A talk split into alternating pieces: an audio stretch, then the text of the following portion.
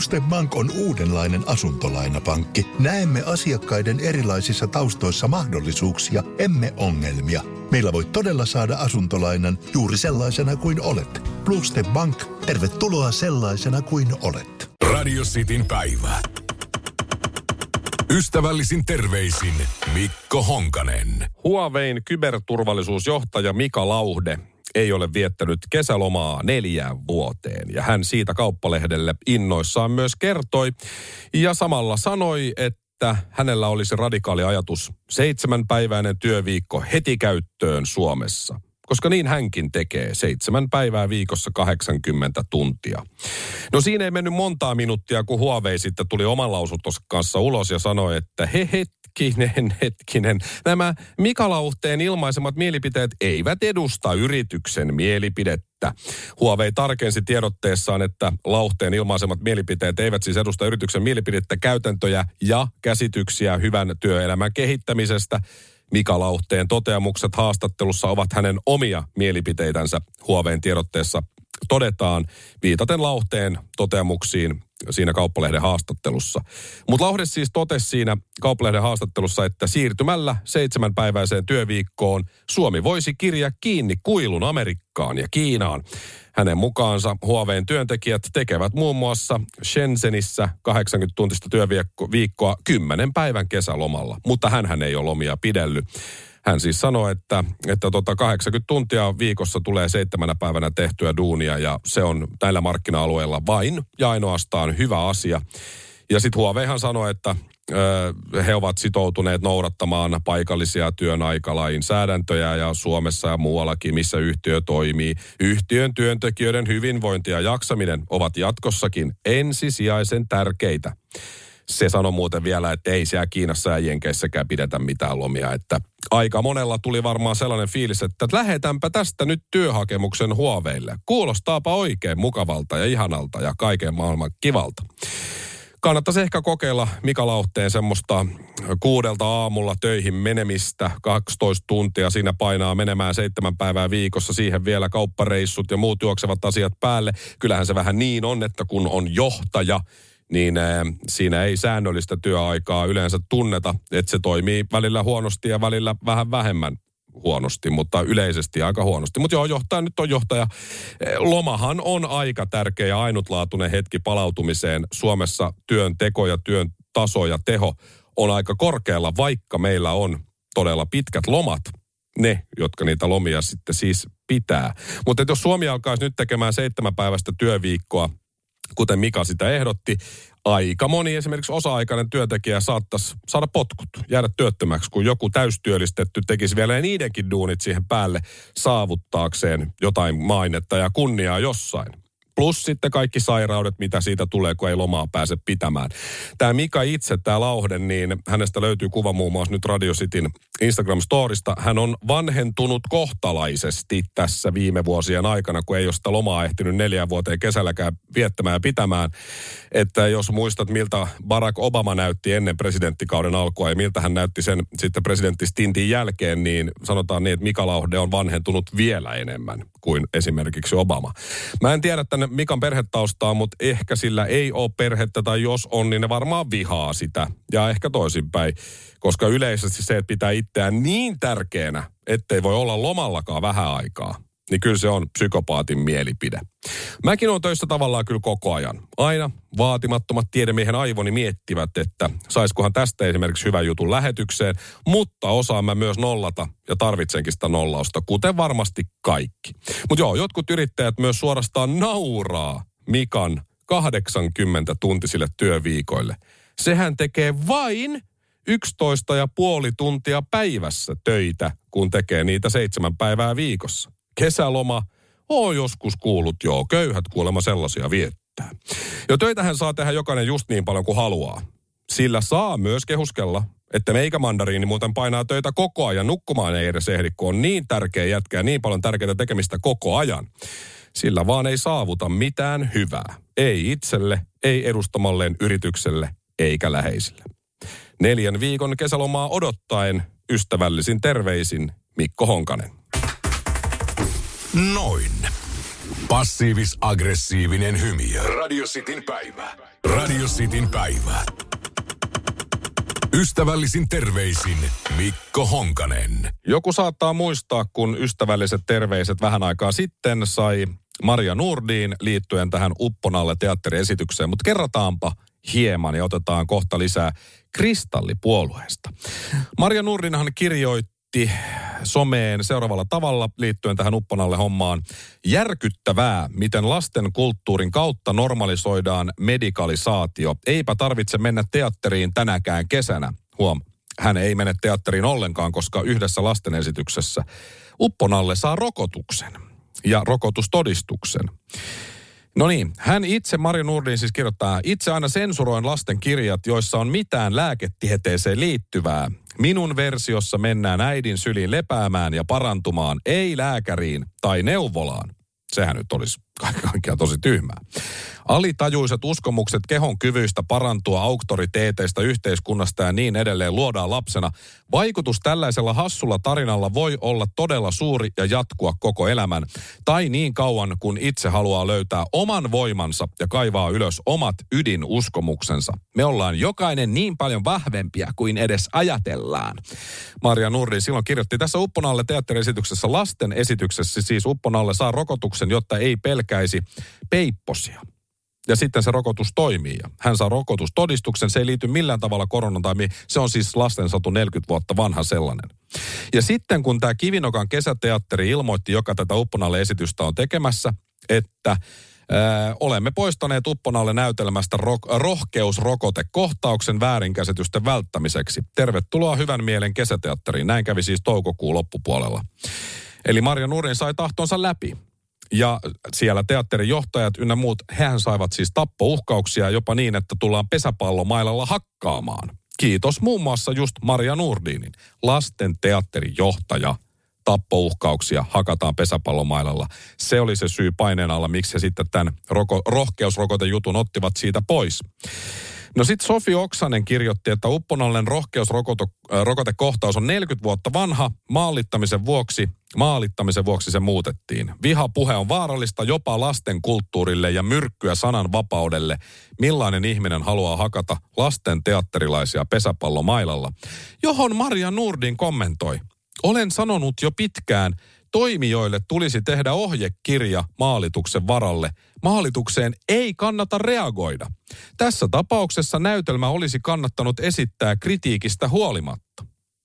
Eli ensin itse sanoo, että tämä on järkyttävää, miten lastenkulttuurille voidaan tehdä näin. Sitten kun siellä teatterista ilmoitetaan, että se on nyt kohtaus poistettu, hän on kovin kovin tyytyväinen, tuommoisia rukoilevia käsiä laittovaan siihen. Ja sitten kun joku ottaa tähän kantaa, niin hän sanoo Maria Nurdiin itse, että hei, ei olisi kannattanut poistaa. Maalitukseen ei kannata lähteä. Kyllä on erikoista sakkiä. Tämä Upponalle ensi ilta on keskiviikkona, nyt huomenna. Paikalla tulee olemaan poliisipartio. Lasten teatterin näytöksessä vuonna 2021 Suomessa on poliisit paikalla. Kiitos Maria Nurdinin. Herättelisikö yhtään tämmöinen toiminta nyt siellä pienessä pääkopassa minkälaisia ajatuksia? Tuskinpa. Marja Nurdin muuten ehdolla kristallipuolueessa. Kristallipuolueen ehdokkaana on myös Pähkinä Miikka. Muistat varmaan hän, joka äh, kutsuu koronarokotetta naurettavaksi, maskia orjamaskiksi, sai lentokiellon Finnaarilta, koska söi pähkinöitä eikä halunnut pitää maskia muiden terveyden kustannuksella lentokoneessa. Ja siitähän syntyi, syntyi sitten isokin somekohu, ja se po- homma on vaan jatkanut tämä Miikka Peuravirta Peuris. Hän on ehdokkaana kristallipuolueessa, kirjoitti nyt just sunnuntain jälkeen näin. Kiitos hallitus ja THL. Teidän takia Suomi sai MM-hopeaa. Jos Suomen baarit olisi ollut täynnä ihmisiä, olisi se energia riittänyt viemään Suomen voittoon. Onnea Kanada. Tällainen uuvatti on ehdolla siis kuntavaaleissa. Että jos baarit olisi ollut auki, niin se energia olisi siivittänyt Suomen voittoon. Mä toivon, että tämä on vitsi, mutta kun ei tämä välttämättä ole. Tänään on siis ennakkoäänestyksen viimeinen päivä. Vaalipäivä on sunnuntaina. Jos on käynyt edes pienessä mielessä, että sä annat äänes kristallipuolueelle, niin mieti ensin näitä. Vihaatko lapsia? Vihaatko oman maasi kansalaisia? Haluatko, että muut ihmiset kärsii sinun takiasi?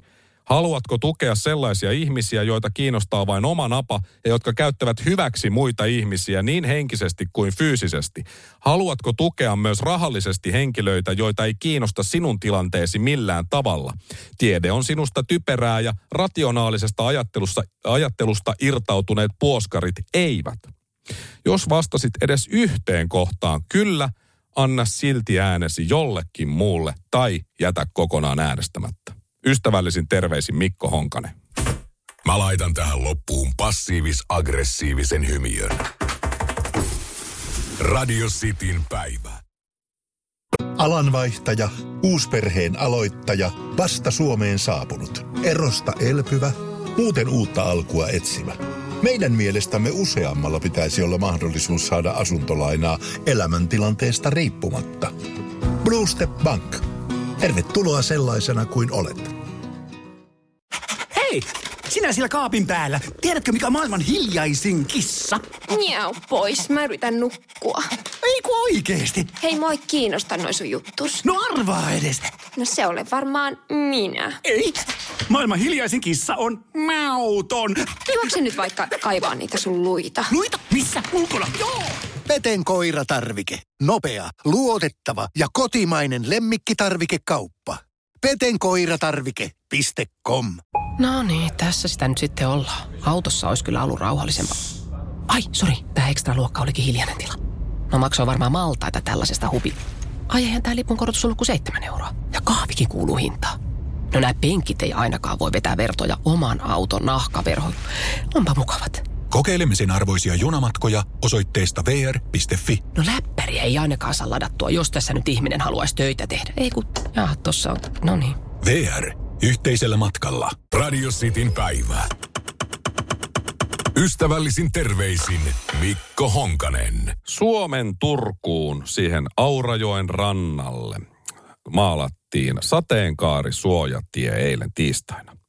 Se sijaitsee itäisellä rantakadulla ja siinä on nyt sitten maalattu niiden valkoisten palkkien päälle ja viereen. Siinä on violettia, sinistä, vihreitä, keltaista, oranssia, punaista ja niin edelleen. Ja Turun kaupunki kertoo, että sateenkaaren värit maalattiin tiistai-aamuna eilen suojatielle, joka ylittää sen rantakadun Turun kaupunginteatterin kohdalla, eh, siksi, että parhaillaanhan vietetään sukupuoli- ja seksuaalivähemmistöjen Pride-kuukautta. Aloitteen tähän suojateen maalaamiseen teki kaupungin teatteri. Ja Turun kaupunki kertoo, että se haluaa viestiä suojatiellä ennakkoluulottomuutta, suvaitsevaisuutta ja tasa-arvoa sekä tukee seksuaalisuuden ja sukupuolen monimuotoisuutta. Hyvä. Mutta laitetaanpa sitten asbestipuku päälle, kypärä päähän, hengityssoimet kunnolla ja hanska, tota, kumihanskat käteen. Ja katsotaanpa sitten kommenttiosiosta, mitä mieltä suomalaiset tästä on. Ja miksi me tehdään näin? No siksi, kun koliikkiaikuisten itkua asiasta on niin hauska seurata sivusta. Tämä on muuten tosi hyvä termi, tämä koliikkiaikuiset. Heitä tuntuu olevan enemmän ja enemmän ja aina enemmän. No eräs kommentoi tästä esiintyy lakimiehenä, en tiedä onko, mutta sanoi, että hyvä kannanotto, mutta lain mukaan kyse ei ole enää suojatiestä, kun se on maalattu. Ja hän, hän on väärässä, koska suojatien merkiksi hän riittää siis liikennemerkki molemmin puolin tietä että lakimiehenä aika huono ulostulo. Yksi kommentoi, että mitä hän tieliikennelaki sanoo tuollaisesta raidoituksesta, jos sattuu onnettomuus, onko suojatie vai ei. Ja lakitekstiä joku kommentoi siihen sitten, että suojatiellä jalankulkijoiden käytettäväksi ajoradan, pyörätien tai raitiotien ylittämiseen tarkoitettua liikennemerkillä tai tie merkinnällä osoitettu tienosa on siis suojatie. No sitten Samuel ihan omalla nimellään kertoo täällä, että se on laiton, koska tieliikennelain 86. pykälän poikittaissuuntaiset merkinnät liikenteessä 4,2 on määritelty suojatiemerkinnän väri. Suojatie osoitetaan valkoisella tiensuuntaisella juovituksella. Ja sitten hän vielä sanoi, että nyt järkikäteen hölmöilyssänne City of Turku ja Turun poliisi. Mutta kun molemmilta puoliltahan siitä löytyy sitä suojatietä, niin ne osoittavat merkinnät. Mutta sitten Samuel jatkaa, että merkit ei muuta sitä, että suojatien väri on määritelty laissa. Maalaukset voi olla usein kuluneita tai puuttua kokonaan, mutta ei ne ollessaan olemassa voi olla mitä tahansa. Tuo on lainvastainen katu Ja nimenomaan sitten tämä lainvastaisuus on varmaan just se tärkein asia, miksi Samuel tästä keuhkoaa. Ehkä hänellä on jonkunlaisia ö, homomaisia ajatuksia tai tai sitten ei, mutta tuskin se on just se lakihomma, miksi jengi on tästä näin, näin niin kuin vihasia. Mutta siis ihan omalla nimellä kommentoida, äh, siis Facebookissa, Twitterissä, missä vaan. Lain mukaan tuo ei ole enää suojatie kirjoittaa yksi, koska suojatien merkki puuttuu toisesta suunnasta tulevilta. Näin ollen, jos tuossa sattuisi päälle ajo ja lakia noudatetaan, syy ei olisi autoilijan. Jos tämäkin henkilö olisi lukenut se jutun, niin olisi nähnyt, että kyllä siinä liikennemerkit on ihan molemmilla puolilla. Ja uutisessakin mainitaan lakiin liittyvät seikat. Mutta kun ei sitä aina ehdi keuhkoussaan, niin uutisia lukea, vaan pitää otsikon perusteella ruveta kommentoimaan. Jouni kommentoi, että idiotismin uusia piirteitä, mutta ei perustele lainkaan kommenttiaan. Ei helvetti, rupee menee vähän överiksi tämä Pride-hehkutus ja homma. Tuohan on laiton muutenkin, kommentoi Hannu vaikka ei ole, koska siinä on ne suojatiemerkinnät edelleen. Mä en tiedä, onkohan näillä ihmisillä, jotka tähän on kommentoinut, niin ajokorttia ollenkaan. Ilmeisesti ei ole koska tuostakin kohdasta ajavat siis varmasti talvella pientä ylinopeutta läpi vaan sivuilleen katsomatta, koska lumi on peittänyt katuun maalatut lumenvalkoiset raidat. Ei siinä ehdi mitään liikennemerkkejä kattelemaan. Niin varmaan. Sitten Raili laittoi, että alkaa näyttää katunäkömät yhtä suttuisilta kuin kehitysmaissa. Tässäkään ei ole mitään perusteluja ja ihmettelen kyllä tätä, mutta on se hyvä vetää kehitysmaat tuohon ja, ja muutenkin tämmöiset ulkomaalaisvastaiset kommentit. Tämä oli musta hyvä. Timo laittoi sitten vielä, että tasa-arvon kannattajana vaadin tuon toisen pätkän värjäämistä kirkkoveneen ja Jorman kuvalla. Se olisi kyllä ollut hauska ja toivottavasti sellaisiakin vielä nähdään. Joillekin ihmisille vaan värien näkeminen ulkona liikkuessa on aivan liikaa. Ja sitten Marko laittaa, että voiko suojatietä käyttää myös heterot? Miksei noilla sateenkaarilaisilla voisi olla myös erilliset suojatiet? Olisi hyvä, komppaa Mika. Tai tuossakin varsin leveässä suojatiessä voisi olla kaista sateenkaariväreillä ja toinen kaista valkoisilla raidoilla. Siinä olisi sitten sana, äh, valinnanvapaus kumpaa käyttää. Kyllä on homofobista sakkia. Ja sitä paitsi Turkuun Aurajoen rannalla tämä maalattu sateenkaarisuojatie, niin Turun kaupungin mukaan se on sateenkaarisuojatie Suomen ensimmäinen. Mutta Helsingissähän on maalattu viime vuonna jo vastaavanlainen sateenkaarisuojatie. Eli on ollut ennenkin. Ja arvatkaapas, mitä silloin tapahtui. Kaikki kuoli. Ihan kaikki kuoli. Kukaan ei selvinnyt hengissä. Jos joku saa joskus jotain, niin miten se on sulta pois? Ystävällisin terveisin Mikko Honkanen. Ja tähän perään passiivis-aggressiivinen hymiö. Radio Cityn päivä. Radio Cityn päivä. Ystävällisin terveisin Mikko Honkanen. Helsinkiin on suunnitteilla ja tulossa ehkä tämmöinen kuin Kruunusilta-hanke. Ja tämä Kruunusilta raitiotie yhdistää 10 kilometrin raitiotieyhteydellä Laajasalon, Korkeasaaren ja Kalasataman keskustan. Samalla se luo uuden merellisen reitin myös pyöräilijöille ja jalankulkijoille. Kruunuvuoren silta olisi Suomen pisin silta, noin 1200 metriä. Ja rakentamisen on tarkoitus alkaa syksyllä 2021 nyt tulevana syksynä. Tavoite on, että yhteys valmistuu vuoden 2026 lopussa ja raitiotien matkustajaliikenne käynnistyy vuonna 2027. No nyt pormestari Jan Vapaavuori Kok käynnistää erillisselvityksen Kruunusillat raitiotie-hankkeesta. Ulkopuolinen selvitys koskee kustannusarviota ja päätöksentekoprosessia. Ootko joskus kuullut, että jonkun rakennushankkeen kustannusarviot on mennyt pieleen? Mm, niin tässäkin kertaa, tälläkin kertaa. Selvityksen taustalla on Kruunusillat-hankkeen kustannusten rajukasvu viidessä vuodessa. Raitiohankkeen kustannusarvio on noussut kokonaisuudessaan valtuustolle vuonna 2016 esitetystä 430 miljoonasta lähes 800 miljoonaan euroon jo nyt. Ja olisi edes vastuutonta jättää selvittämättä, mistä näin holtiton ylityskustannusarvio johtuu, Vapaavuori sanoo. Hänen mukaansa Kruunusillat raitiotie on surullinen jatkumo suurille rakennushankkeille, joiden kustannukset näyttävät karkaavat täysi käsistä. Ja tälläkin hetkellä puhutaan vasta tämän hetken arviosta. Ja Voitte kuvitella, mitä se tämän hetken arvio tarkoittaa. Pieleenhän se menee varmasti sekin.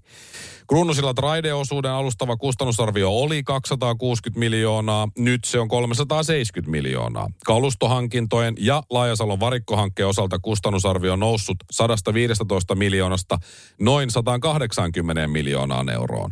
Raitioteen rakentamiseen liittyvien hankkeiden kustannusarvio on noussut lähes viisinkertaiseksi, 235 miljoonaa euroa. Kaikki on noussut siitä, mistä lähettiin.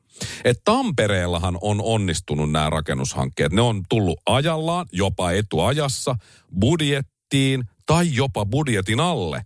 Et Tampere on tällä hetkellä Suomen ainoa kaupunki, missä kaikenlaista infrastruktuuria koskevia suunnitelmia ja rakennushankkeita ja päätöksiä tehdään selvin päin. Onnea Tampere siitä. Ja siis tämä sillan rakentaminen ei ole vielä edes alkanut. Ja nyt jo kustannus niin kuin tuplaantunut 400 miljoonasta 800 miljoonaa. Mikä on veikkauksesi? Mihin se lopulta menee? Meneekö se sinne 1300 miljoonaa vai jopa yli 1600 miljoonaa? Ei sekään mahdotonta ole. Ja pitäisikö tämä hanke perua vai ei? No, siinä voi olla montaa mieltä. Yksi syyhän se, miksi tämä halutaan tehdä ylipäätään, on se, että nostetaan asuntojen arvoa näillä Kalasatamaan ja Laajasalon alueilla. Korkeasaaressahan on eläintarha. Että onko se sen arvosta sitten, siitä päättää jotkut muut. Tulee vähän mieleen toi länsimetro. Länsimetron ensimmäisen vaiheen loppusumma nousi no 0,4 miljardista eurosta 1,1 miljardiin. Melkein miljardin nousu. Melkein. Mutta ei ihan, mutta melkein. Tai sitten Olympiastadionin remontti. Ei sekään mennyt budjettiin ihan. Mitä nyt jotain? 300-400 miljoonaa yli. Hupsista vaan. No joo, tästä on tulossa nyt uusi äänestys ja uusi päätös. Se tarvitaan ehdottomasti. Se tulee sitten joskus syssymmällä varmaan. Mutta miten tästä saisi kaikille hyvän mielen vielä ennen kuin on myöhäistä? Noin 400 miljoonaa siis mennyt jo yli.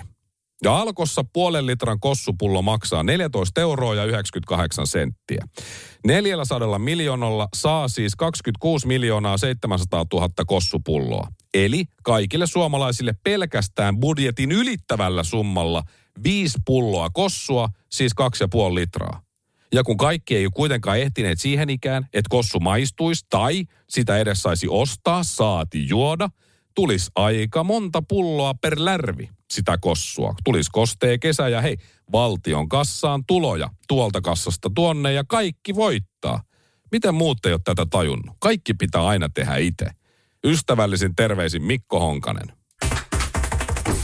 Noin.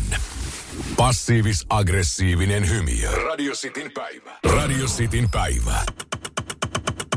Ystävällisin terveisin Mikko Honkanen. Kuntavaalipäivä on tulevana sunnuntaina ja muutoksia ei ehdi enää tekemään, mutta nämä seuraavat muutokset, toivon, ei varmaan tuu, mutta toivon silti, että tulisi ihan lakiin ja että ensi eduskuntavaaleissa sitten olisi poliittisella kentällä seuraavia sääntöjä. Aloitetaan siitä, kun on ollut näitä vaalikeskusteluja ja puheenjohtajatenttejä ynnä muita tällaisia, missä on eri puolueen edustajat keskustelemassa asioita, toimittaja kyselee ja he vastaa muuta. Niin semmoinen sääntö pitäisi olla, että kun sieltä toimittaja kysyy, tai vaikka vastapuolen poliittisen puolueen ehdokas kysyy jotain, niin pitäisi vastata siihen kysymykseen. Poliitikot on ollut aina varmaan loistavia kiertelemään kysymyksiä ja antamaan ympäripyöreitä vastauksia, niin semmoinen sääntö pitäisi olla, että jos ei vastaa siihen kysymykseen, niin saman tien sitten ulos sieltä. Joku tulee ja kantaa pois, jos se itse lähde. Ja siinä olisi sitten tietysti varmaan 50 minuutin jälkeen niin aika tyhjiä penkkejä ja studio täynnä, mutta siinä voisi sitten toimittajat kertoa, että tämä oli nyt tänään tässä. Mutta pitäisi olla ehdottomasti semmoinen, että pitää vastata kysymykseen ja selkeä saa sanoa sitten jotain muuta. Mutta joo, se olisi hyvä. Ja sitten sekin, että tässä on nyt ilmeisesti jotain, oliko maakuntavero vai mitä ne nyt tässä mietti, mutta siis 5,5 miljoonan asukkaan Suomeen on tulossa ainakin mun käsityksen mukaan niin kolmas verotuksen taso, joka tulee sitten kuitenkin keventämään verotusta. Että mikähän tässäkin voisi mennä pieleen? Ei varmaan mikään. Kevennämme verotusta lisäämällä veroja. Kuulostaa hyvältä. Ja mitä siihen rahan käyttöön tulee? Niin poliitikothan on aina säätämässä meille kansalaisilla veromaksajille velkakattoa. Joo, ja ne päättää siitä, mitä rahalla tehdään sitten, eikö niin? Joo. Oikeampi järjestys olisi se, että kansalaiset äänestäisi poliitikoille velkakaton. Ja muihinkin. Että olemme miettineet, että käytämme tähän tämän verran rahaa. Sitten kanssa äänestäisi, että onko se ok vai ei. Meneekö yli vai alle se, mitä on ehdotettu. Näinhän sen pitäisi mennä. Joo, tulee varmaan tapahtuu. Kyllä tulee. Ja mitä kuntavaaleihin tulee, niin Hyvä muistuttaa, että presidenttihän ei voi toimia samaan aikaan kansanedustajana kuin on presidenttinä. Itsestään selvä asia. Kansanedustaja ei voi toimia samaan aikaan Europarlamentissa. Sekin on ymmärrettävää ja hyväksyttävää. Mutta samalla kunnanvaltuutettu voi toimia kansanedustaja kansanedustaja kunnanvaltuutettuna. Eihän se niinkään pitäisi mennä. Voiko oikeasti riittää aika kaikkeen siihen, mitä näissä paikoissa päätetään? Pitäisi tulla muutos siihenkin. Ja Twitterissä ja muissa sosiaalisissa medioissa ei saisi haukkua toisia puolueita tai edustajia. Tämä sääntö pitäisi ottaa käyttöön myös. Kaikki ehdolla olevat siis sais tuoda ainoastaan omia näkökulmiaan esille ja sais kehua vain itseään ja muita ehdokkaita, mutta siis kehua vaan. Mistä tahansa puolueesta sais antaa positiivista. Eli pitäisi siis keskittyä tuomaan niitä omia ratkaisuja esille, ei haukkua toisten ratkaisuehdotuksia. Sitä olisi hauska seurata, kun tietää, että tolla olisi tohon kommentti, mutta se ei voi nyt sanoa sitä. Ja sitten jos sanoo, niin tulee heti jäähy someblokki ensin vaikka yksi päivä. Sitten toisesta mokasta taas jäähy kolme päivää someblokkia. Ja kolmannesta ehdokkuus suoraan pois. Tulisi vähän hillitympää siitä keskustelusta. Ja siis jengi saisi positiivisemmin kautta, tai positiivisemman kautta tuoda omia juttuja esille. Että ne, jotka ei sitten ole ehdolla, saisi edelleen kommentoida mitä haluaa kuitenkin. Mutta ehdolla olevat ei. Ja mieti sitä, että kokoomus on suosituin puolue Ylen kuntavaalimittauksessa. Kokoomus, Suomen suosituin puolue että ne ei itekään edes tiedä, kun tässä oli äänestys siitä EU-elpymispaketista, että mitä tulisi tehdä, kun Suomi on, Suomi on antamassa rahaa muualle saamatta siitä juuri mitään takaisin. Ne ei tiedä, äänestämme tyhjää. Emme äänestä sittenkään tyhjää. Voi olla, että äänestämme tyhjää, mutta ehkä äänestämme kuitenkin kyllä. Jaha, eikä meillä ole mikään puoluekuri. Kaikki äänestää vissiin just silloin, kun ne haluaa. Ja sitten meidän pitäisi tietää se, että kenen pitäisi olla vallan kahvassa kiinni. On tämä yhtä juhlaa kyllä. Kiitos siitä. Ystävällisin terveisin poliittisesti sitoutumaton nyt ja aina Mikko Honkanen. Mä laitan tähän loppuun passiivis-aggressiivisen hymiön. Radio Cityn päivä. Alanvaihtaja, uusperheen aloittaja, vasta Suomeen saapunut, erosta elpyvä, muuten uutta alkua etsimä – meidän mielestämme useammalla pitäisi olla mahdollisuus saada asuntolainaa elämäntilanteesta riippumatta. Blue Step Bank. Tervetuloa sellaisena kuin olet. Peten koiratarvike. Nopea, luotettava ja kotimainen lemmikkitarvikekauppa. Tule suurmyymälöihimme tai tilaa näppärästi netistä. petenkoiratarvike.com